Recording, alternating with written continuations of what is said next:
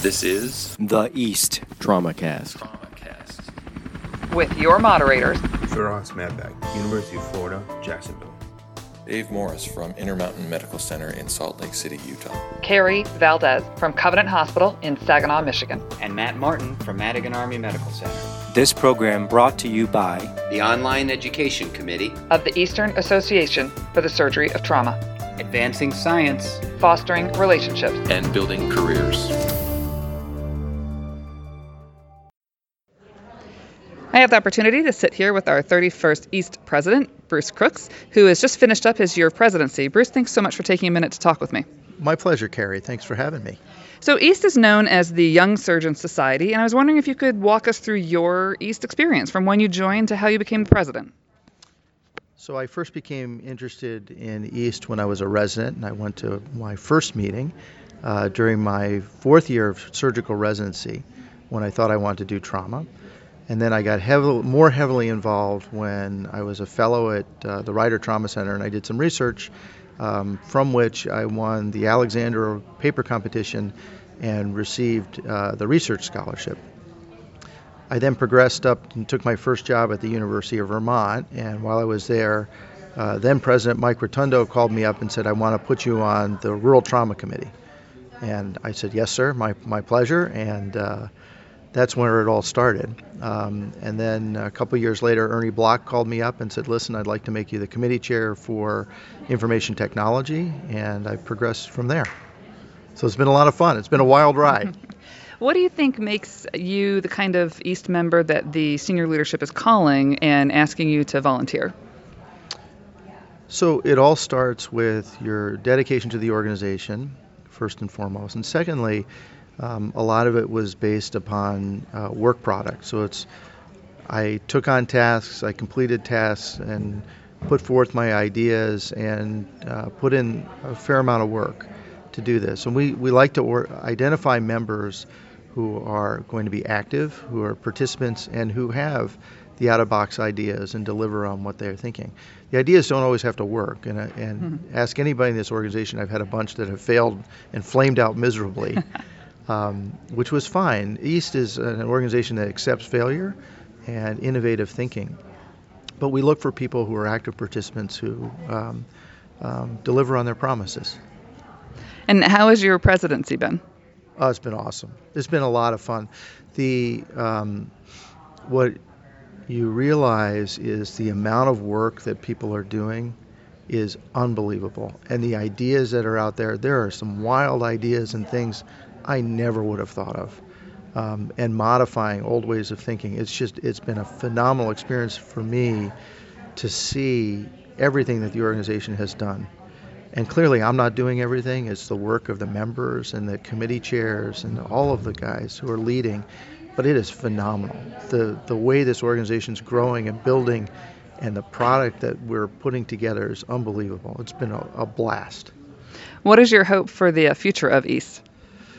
I think I think number one we um, that we continue to grow, but number two we continue to support the mission of the young trauma surgeon, developing their leadership, developing their um, providing them with education, a good framework for their research, but also developing their careers. For me, that was one of the biggest things I took away from this organization.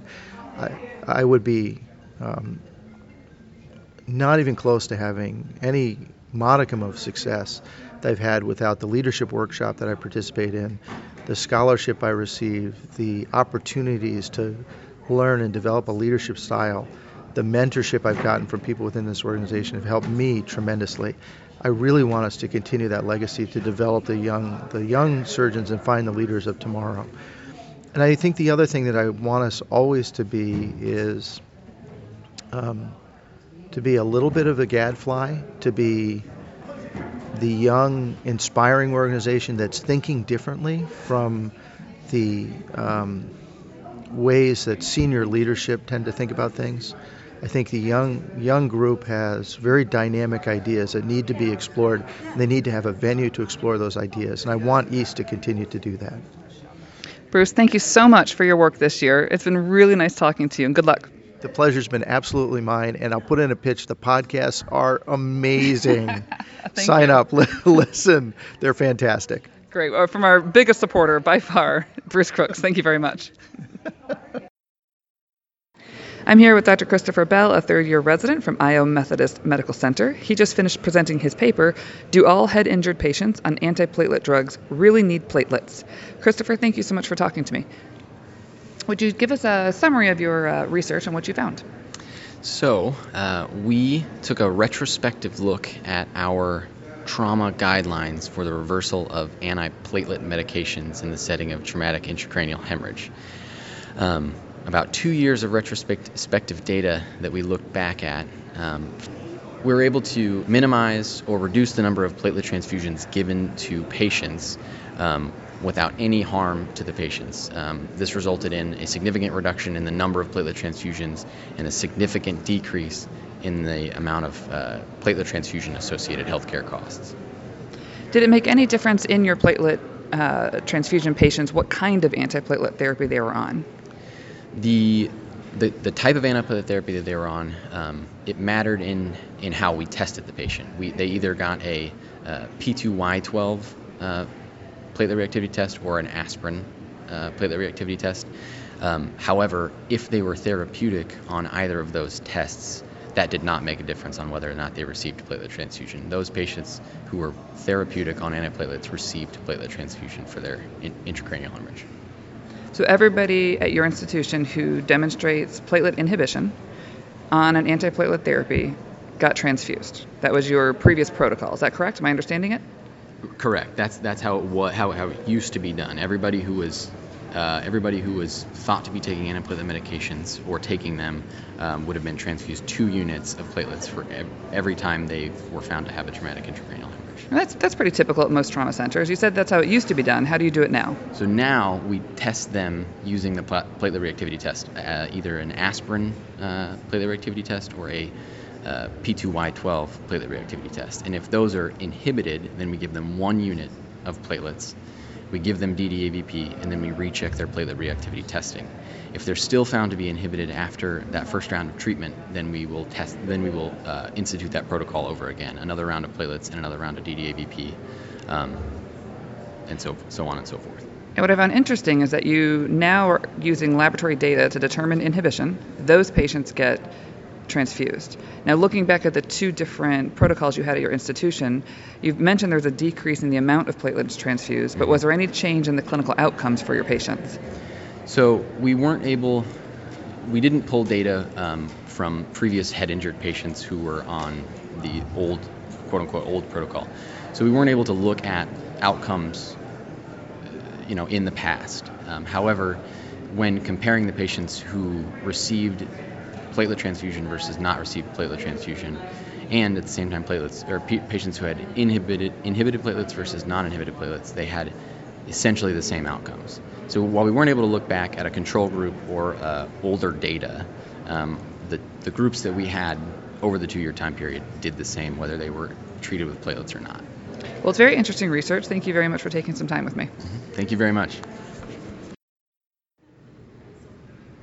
I'm here with Morgan Barron, who is a third year resident at Madigan Army Medical Center. Morgan has already completed his research year.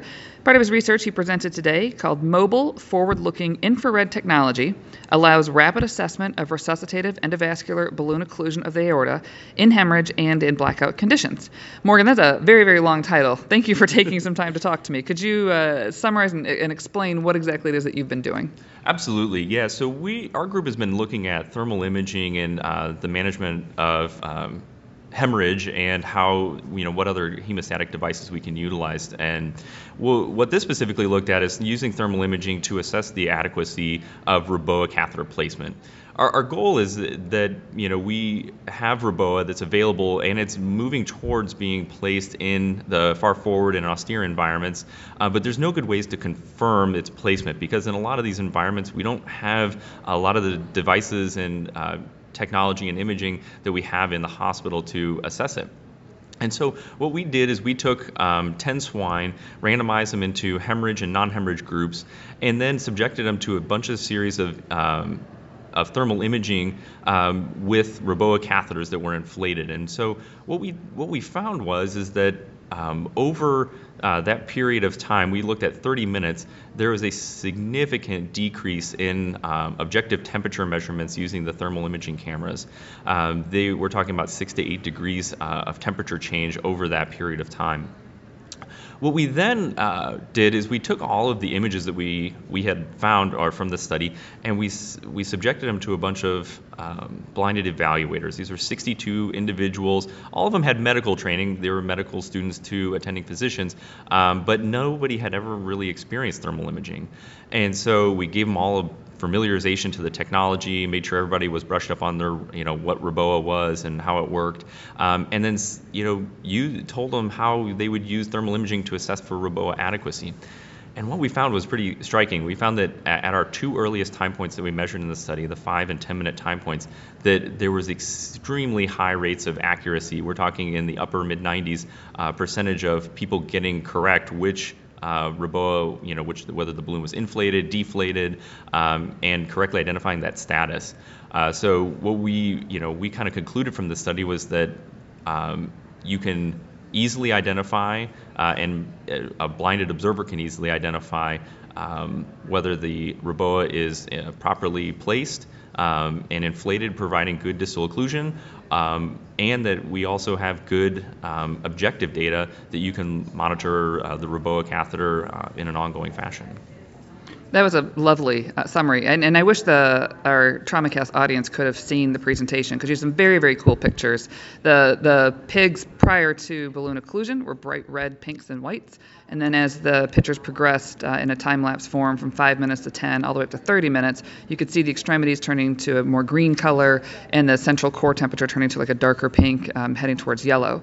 So what we had summarized for us is the idea would be someone is injured, gets a REBOA balloon placed, inflated, and then they're being rapidly transported from battlefield to a definitive care. And along the way, your suggestion would be that um, whoever's caring for the patient, and it's multiple people, could then use infrared technology to confirm that the balloon is still in place and is still causing occlusion based on distal extremity, you know, decrease in thermal energy. Is that correct? Yeah, absolutely, and that's that's exactly what we would expect to see. And if you and if somebody was monitoring and saw maybe that the thermal temperature was actually looking warmer, uh, may suggest that there's some distal uh, flow occurring in the in that patient, um, and indicating that there's you know it may not be adequate anymore.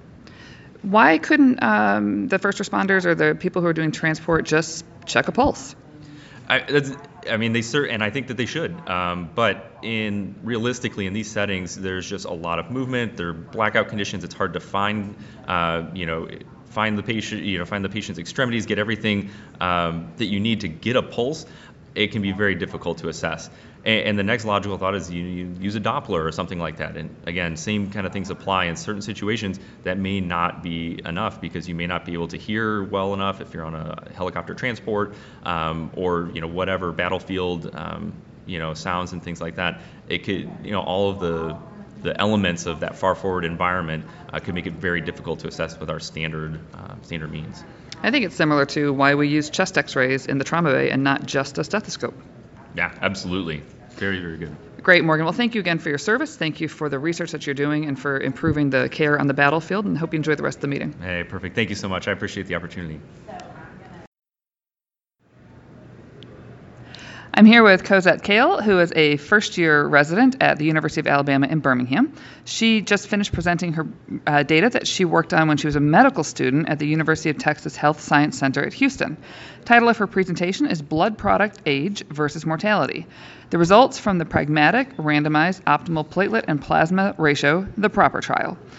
Cosette, thank you so much for taking a moment to talk to me today. Could you summarize your data?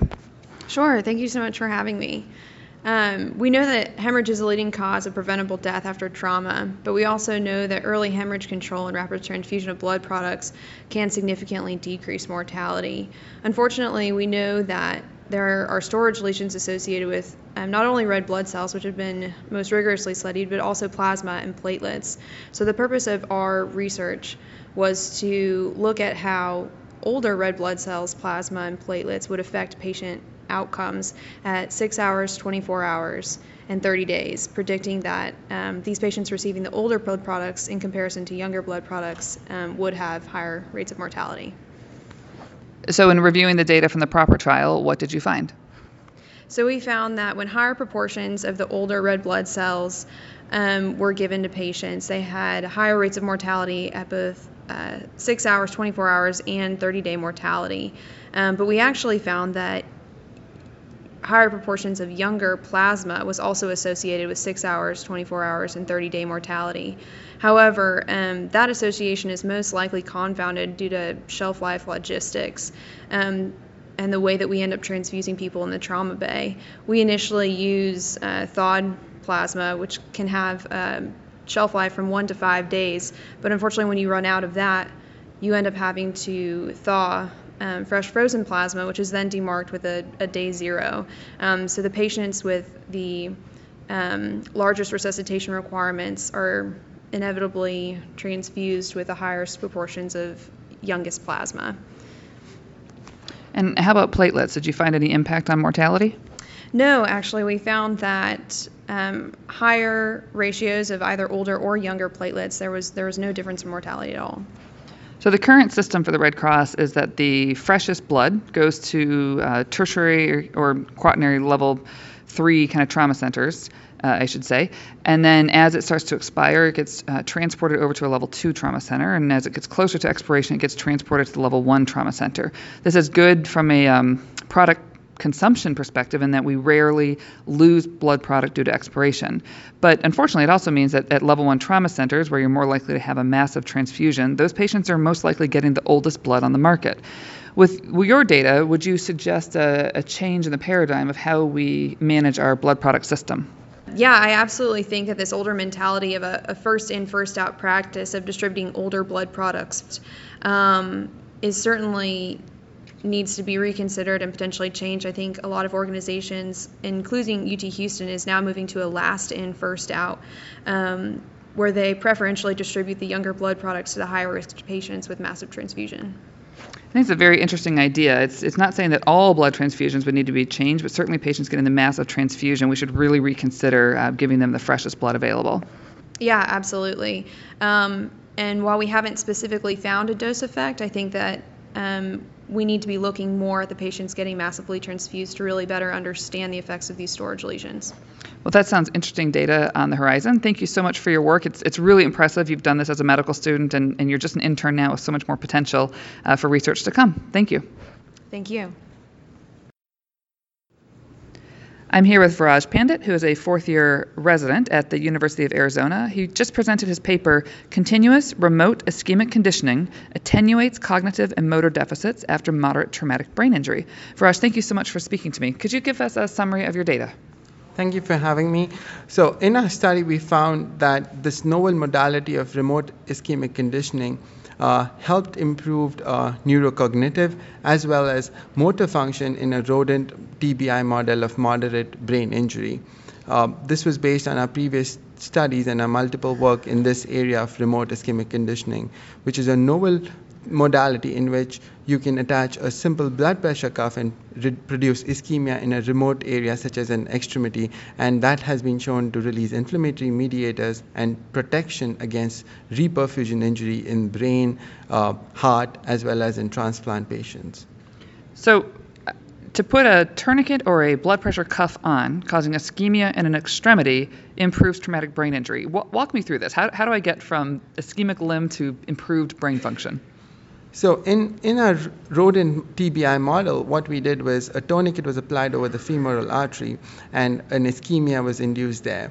This relates to release of multiple mediators of inflammation and helps to convert an ischemic pathway of brain injury into a protective pathway and thus helps to uh, improve cognitive as well as uh, neuromotor function in these mice. How did you prove they had better cognitive and motor function? So for, for the neurocognitive function, we use something called a novel object recognition model, in which the mice were first acclimatized to a, a object in their cage, and then a novel object, that is a new object, was introduced in the cage, and then the time that the mice spent towards the newer object was calculated as a ratio of that the time to the new object and over the total time spent with any of those objects. And then the motor function was assessed using what we call a rotarod test, where the mice were made to move over a rod, and which was moving about four uh, four oscillations per minute, and their ability to sustain on that uh, rod was measured as the latency to fall. And what did you find? And we found that in our uh, mice which had the remote ischemic conditioning, they were uh, less likely to uh, fall from the rod, that is, they had improved motor function, and two, they did spend more time towards the newer object, that is, the novel object rec- recognition. So the RIC mice had improved motor as well as neurocognitive function. I think this is really fascinating research. How far away are we from taking the data that you present today and making it applicable uh, in the clinical sense in the trauma bay? I think right now we're still identifying what's one, the optimal timing when this needs to be performed, how long it needs to be performed, and uh, how, uh, what impact would it have in, um, in the patients. What we it's already been proven the RIC is being safe as well as effective. So I think uh, we are not that far away where we start doing this in our trauma bay uh, for our moderate to severe TBI patients and seeing the impact. We still need to identify definite markers how we can identify the, new, the neural as well as the cognitive and, and motor function in our patients, which is a little more challenging than in these mice. Well, that's that's really fascinating data. Thank you so much for taking some time to speak with me. Have a great afternoon. Thank you for having us here. Thank you. I'm here with Dr. Jennifer Hartwell, who is a trauma surgeon at Indiana University. She just finished presenting rapid recovery of protein debt is associated with fewer complications in the critically injured adult. Uh, Jennifer, thank you for taking some time with me. Sure. Would you take a moment to uh, explain your data? Yes, in summary, we looked at patients who were admitted to the ICU and could uh, not eat on their own and required enteral nutrition. And we looked at the first seven weeks of ICU admission and saw that patients who received adequate protein delivery and uh, caught up to their protein needs by day four did far better in terms of overall complication burden than patients who never closed that protein debt within the first seven days. So we concluded that early closure of the protein debt is essential by day four. And maybe you can help explain some of the basic science. What is protein debt and how do you measure it? So, protein debt is basically a simple calculation where we take what the dietitian prescribes based on the um, calculated uh, protein and calories that the patient needs, and then subtract out how much the patient actually got. So, the number of mLs of tube feeds and the protein that's in those tube feeds. And so, we calculate how much protein they actually got based on the volume of tube feedings and compare that to um, what they were supposed to get based on their uh, diet prescription from the dietitian. So four days seems earlier than kind of our usual. If a patient can't be fed, we we typically wait out about seven days before we initiate TPN. Would your data suggest that maybe we should be starting TPN much sooner than waiting out seven days? So, because our study was retrospective, and I think there are some limitations to our study, I'm a little uh, hesitant to say that we should wholly change our practice based on this study, but I think that we have enough evidence to go the next step and do a prospective study to answer that specific question. I think what we did um, provides the impetus to proceed with a prospective study. And one of the uh, questions from the audience that launched into kind of a, a bit of a different topic off of your paper was starting enteral feeds. When do you start enteral feeds? How long do you hold them before going to the OR? What do you do about residuals? I was wondering if you could um, highlight for our listeners uh, how that conversation went and what your practices are at your hospital. So the question was sometimes patients are made NPO for prolonged periods of time or take backs, and tube feedings are held when maybe they could um, keep going. And so, what we do in our institution now is if, if a patient has a protected airway, so if they're intubated and they're going back to the operating room for a non aerodigestive tract surgery, so wash out of an X-Fix or something like that, we allow those tube feedings to keep going until 30 minutes prior to surgery, and then we stop the tube feeds. Um, and our, our uh, protocol is specific to post-pyloric tube feedings, but I know other institutions that uh, perform the same um, protocol for gastric feeds. And then um, So for gastric residual volumes, we have um, changed our threshold from 200 to 500, and in most instances, we are not checking gastric residual volumes at all. We've just abandoned them. Is this only for patients that you're doing post pyloric feeding, or is this for patients that you're also doing gastric feeding? Uh, also for gastric feeding. And how, going back to the NPO before the operating room, how did you get your anesthesiologist to have buy in? So we, uh, in two different ways, we showed them the literature and we showed them protocols from other institutions and that other anesthesiology groups had signed off on as um, sort of reassurance that other people are doing it, this in the real world and um, anesthesi- anesthesiologists and other institutions are feeling good about it too. Have you had any complications or aspirations intra-op? No, not that we know of. That's really great to hear. Well, thank you so much for summarizing the data and for explaining protein debt to us. It's really important work, and I, th- I think we're going to be changing the way that we feed our patients as the years go on. This is a, certainly a hot topic. I'm sitting with Alessandra Landman. She's a chief resident at the University of Oklahoma. She just completed presenting at the Engage the Masters session. Alessandra, thank you so much for taking a moment to talk with me. Could you explain to our audience what is the Engage the Masters session? The Engage the Master session at East is a really great forum where residents and junior attendings can present spectacular cases that they've come across either in trauma or acute care surgery and have an opportunity to present their findings, their pictures, and to discuss different techniques and different approaches for complex surgical problems. Tell us a bit about your case and kind of the teasers and where you chose to stop and ask your important questions. I had a really spectacular case of a 13 year old blunt trauma patient who came in with an airway injury. And I had the opportunity to, to quiz the audience and the panel about how to approach complex repairs and when to consider ECMO in patients that become acutely unstable with airway injuries. So, with your you had an airway injury, it was the right main stem bronchus, had an avulsion. Um, did the panel come to a consensus on how they would have managed the injury, and how did that compare with what you all actually did? The panel had some interesting feedback and insights of approaches that we could have considered beforehand. However, I feel like we mostly came to the same conclusion once we were able to share with them our operative findings and our challenges in the case of this patient. Yeah, I think this is a really interesting session, and, and this is not your first time presenting, is it? No, I actually had the opportunity to present a different pneumonectomy case three years ago as a junior resident, so it's great to be back and to present different challenges in treatment of pneumonectomy in teenagers. And how did you get involved with the Engage the Masters session? I first came across it as a junior resident in the monthly email that comes out from the East Forum and put an abstract together, submitted it, and luckily I got it on at East in 2015, and here I am back with a second case and a different opportunity to present. I presented last year at the same session, and it's a lot of fun. You, you, it's really the Monday morning ultimate quarterbacking experience where you present a great case, have experts kind of needle pick it down, and then you get to lead them through the story. And I think it's one of the favorites for all the audiences who come. For the residents out there, you should really take advantage of this. It's a great way to meet people at a meeting, to get a case on, and to learn how to defend your case and present interesting aspects of approaches to complex surgical problems. And we like it in the audience because not many times do you have to deal with a tracheobronchial injury. So it's always nice to run through the mental exercise of how to identify it, what do I do about it, and then what are the complications I need to look for.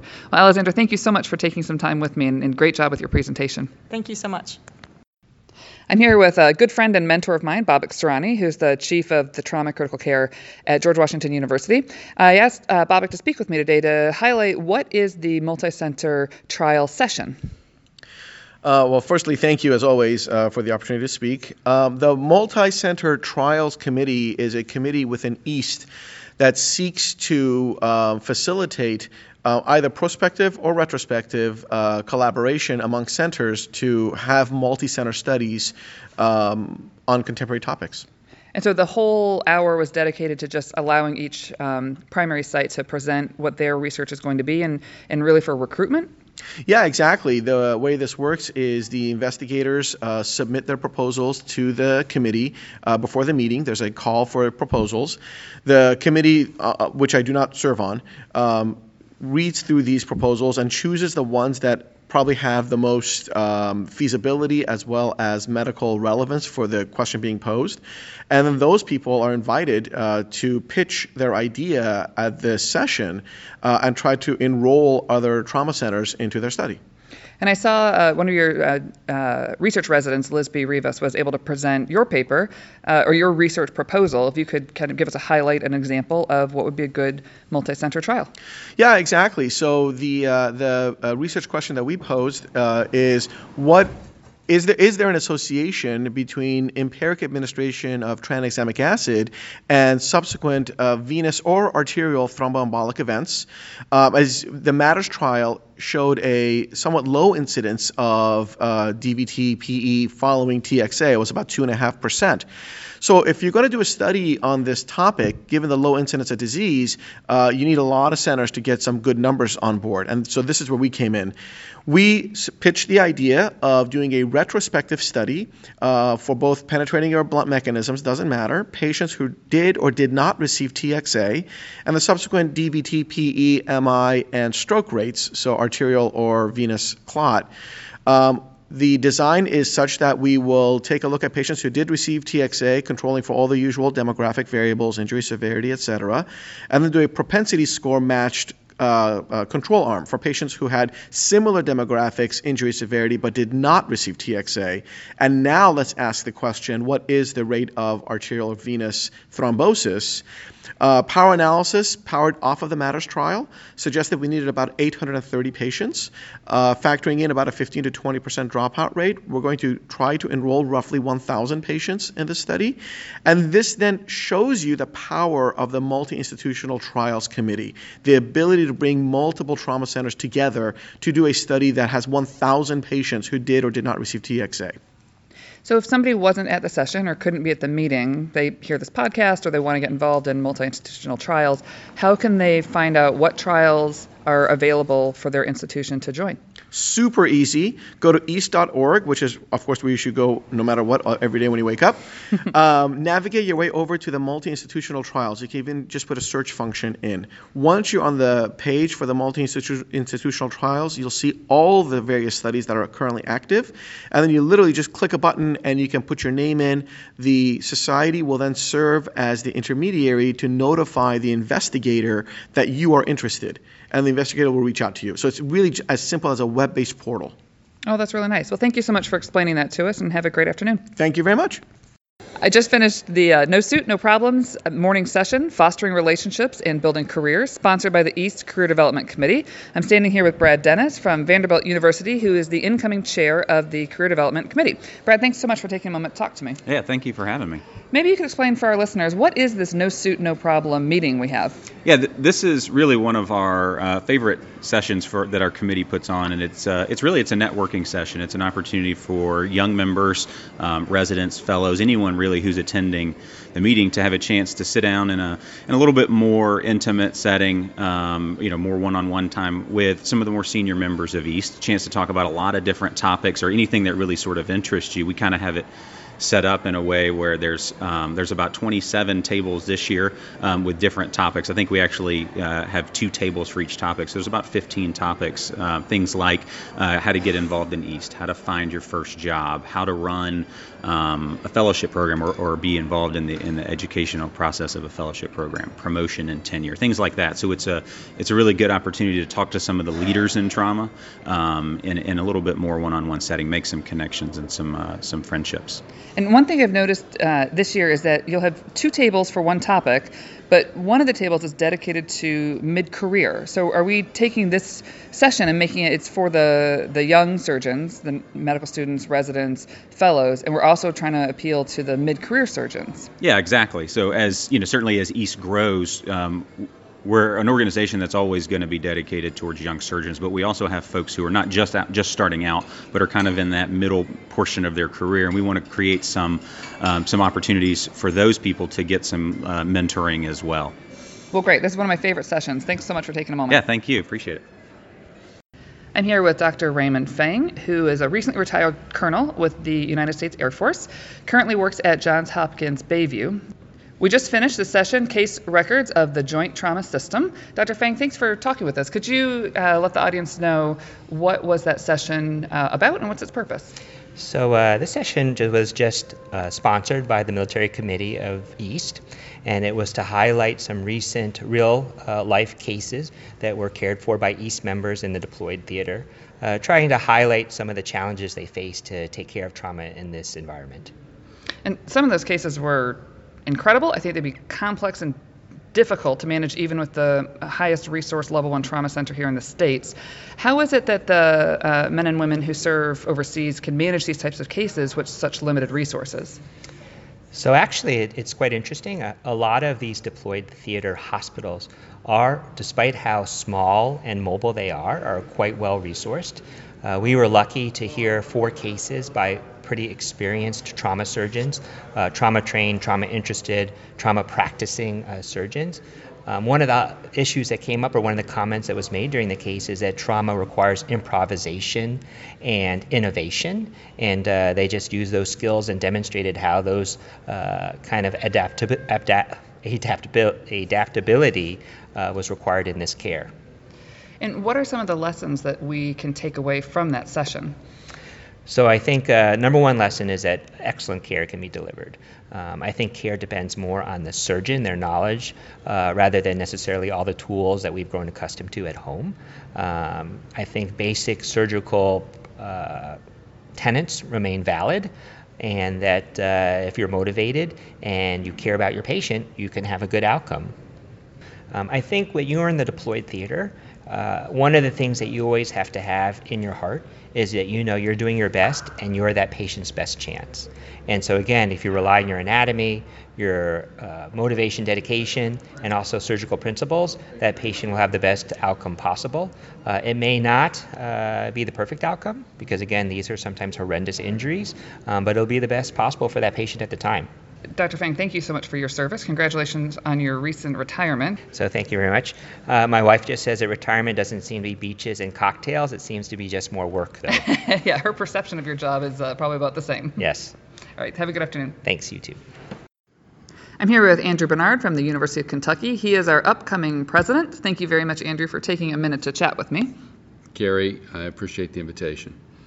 Could you go ahead and start with your what's your East story? How did you become a member one day and then kind of progress through, and now you're the upcoming president?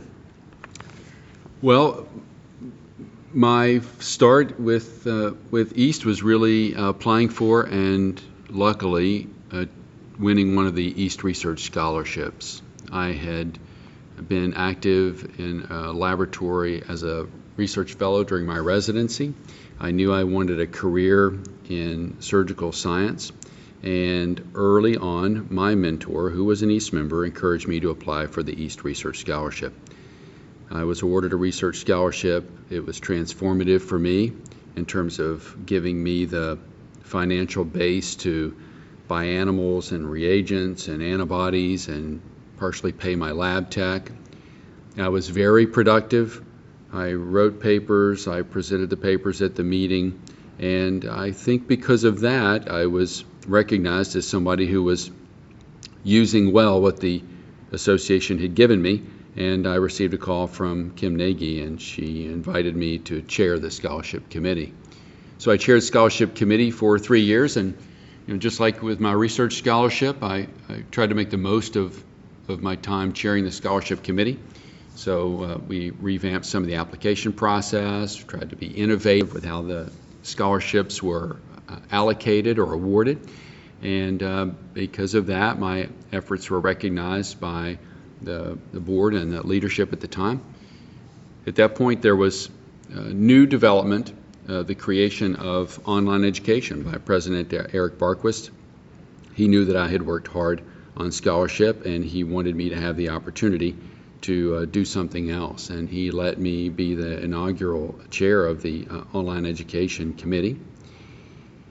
And then I was fortunate to be able to take a program committee and chair program committee for three years, which is an incredible experience.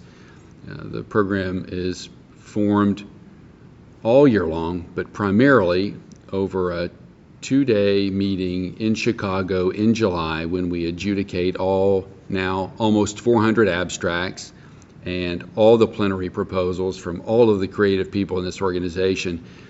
And in a day and a half, we rough out uh, the the program. That is a very cool experience. How a major meeting like this comes about, and, it was my great privilege to chair, chair that committee for three years, and um, was then fortunate to be uh, nominated as a president-elect. So that's it for me. Well, there you go. I'm really glad you were the inaugural chair of the Online Education Committee. That is the committee that the East TraumaCast is part of. So your work then kind of led to where we are here. Um, can you give me some highlights on the meetings and things that you've enjoyed these past few days? You know, th- this association is always changing, and that's okay. We talk about change being hard. Um, change is necessary and wonderful, and because this is an association with predominantly young people making it happen, there's going to be change because there are new ideas. So, what you see uh, on this year's uh, program and in this year's meeting that's a little bit different are, are some schedule changes. We maintain perennial favorites like the Leadership Development Workshop. Now we have the Fellows Workshop happening regularly. You have your old favorites in terms of the no suit, uh, no tie, no problem, and uh, the Masters, things people have come to appreciate as always being there. Dodgeball, when we can be properly in, insured to have it, we, uh, we have it. But, but also adding new programming on that is really at the, at the prompting of the membership. The membership speaking through the evaluations of the meeting, speaking through their representatives on the board, speaking through members of the program committee, really forms the meeting. So I encourage people to, to let, let us know what they want to see, what they have had enough of, what they think is uh, maybe starting to get a little tired, and what they want to see that's new and innovative.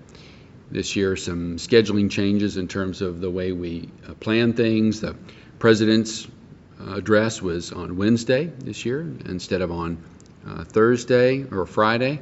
Uh, being on Wednesday allowed a business meeting to follow immediately. We got some business done early in the meeting so we can all relax and enjoy going on after that. So, some innovative changes like that. Um, always a little bit different, the meeting should be, and it should be always responding to what the members want.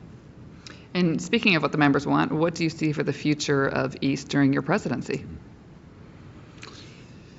Uh, it's going to be an exciting year it's 31 years old, uh, 32 years old, the association. It's old enough to have legacy, but it's young enough that it's not too set in its ways. It's nimble, and we have the opportunity to make it what we want it to be.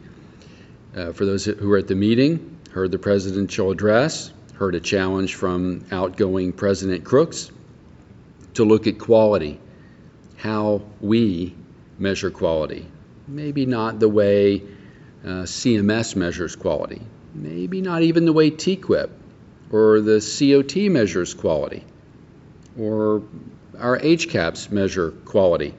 How do we measure quality? How do we, who are running programs, making trauma and emergency surgery programs work in our organizations, what's relevant quality to us?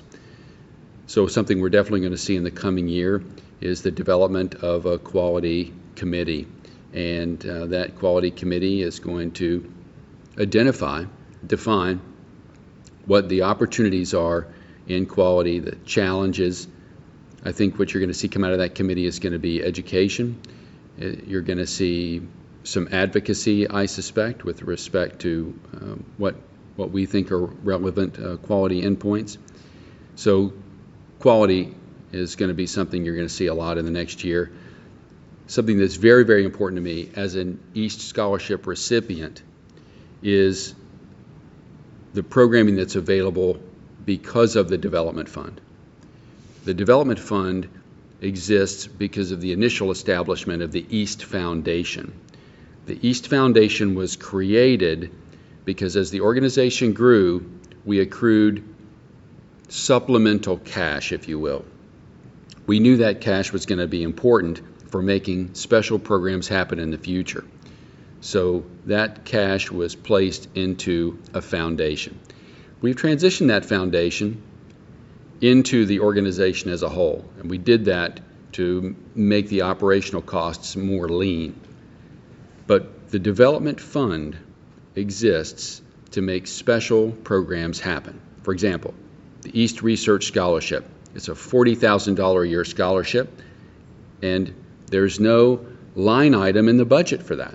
So we make that scholarship happen. We change someone's career every year by making that scholarship award, but we do that out of the development fund. The East Templeton uh, Injury Prevention Research Scholarship is $12,000.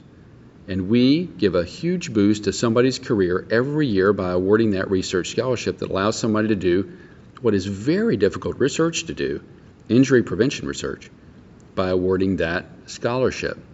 There's no line item in the budget for that. That comes every year out of development funding. So we're at about uh, $1.1 million in that development fund. Sounds like a lot of money. But if we spend that principal, then there will eventually be a time when those things would go away. So to make those special programs happen, we have to make them happen on interest from that development fund. And the interest on that 1.1 million is just about enough to fund the East Research Scholarship and the Templeton Research Scholarship. This year we did something really exciting. Back in the spring, we held the first research hackathon, brainchild of uh, Jason Smith, Jose Pascual, Rob Winfield, Ben Zarzaur, and others who came up with an idea of how can we really provide intensive mentoring to people who want to develop research and research programs. How can we do that in an intensive way, more than what we could even do at the meeting? Well, let's get them together, hold them all up in a room for a couple of days, hear what their research ideas are, and just start hacking away at it, uh, using to use a corporate term. And that's what that's what we did. Uh, Jason and uh, his team brought those folks together in Chicago. They held the meeting at the American College of Surgeons building. Uh, we paid for airfare and hotel to get those people there. We fed them. And over the course of a couple of days, people came with ideas and they left with draft research proposals to whatever funding agency they aspired to fund their research. And, and this was, um, this was uh, uh, not one person. This was a whole group of East members who had this opportunity. That was career changing for all those people, and we've heard great feedback about that. And the return on investment is going to come for years in terms of, of funding and growth for those individuals. Now, how did that happen? There wasn't money in the budget for that. We made money in the budget for that. If we're going to do that in subsequent years, then we need a way to pay for that to have the $25,000 that we need to make that hackathon happen every year and change six or eight young East members' research careers, we're going to need um, another approximately half a million dollars in the development fund. If we can raise a half a million dollars over the next few years through corporate donations and and donations from the members, as everybody is you know, able to contribute, um, then the hackathon can become something in perpetuity. We'll always have it, and, and we'll always be forming that legacy uh, that uh, that East is famous for, helping young surgeons develop. So, I hope to see growth in the development fund this year, in addition to the quality initiative. I also want to continue to focus on what we deliver the membership in terms of educational content that is in the form that they want. Uh, trauma casts, career casts, they come in a format that's convenient for a lot of people. Uh, you can listen to them on your way to work or on your way home or when you're working out.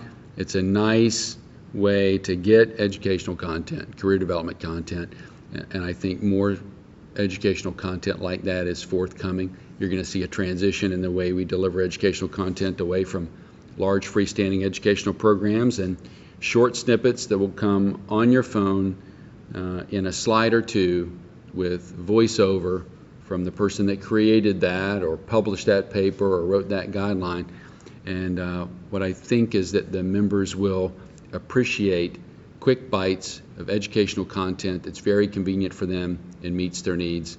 I'm eager to hear people's feedback. Constant change. It's going to be an exciting year.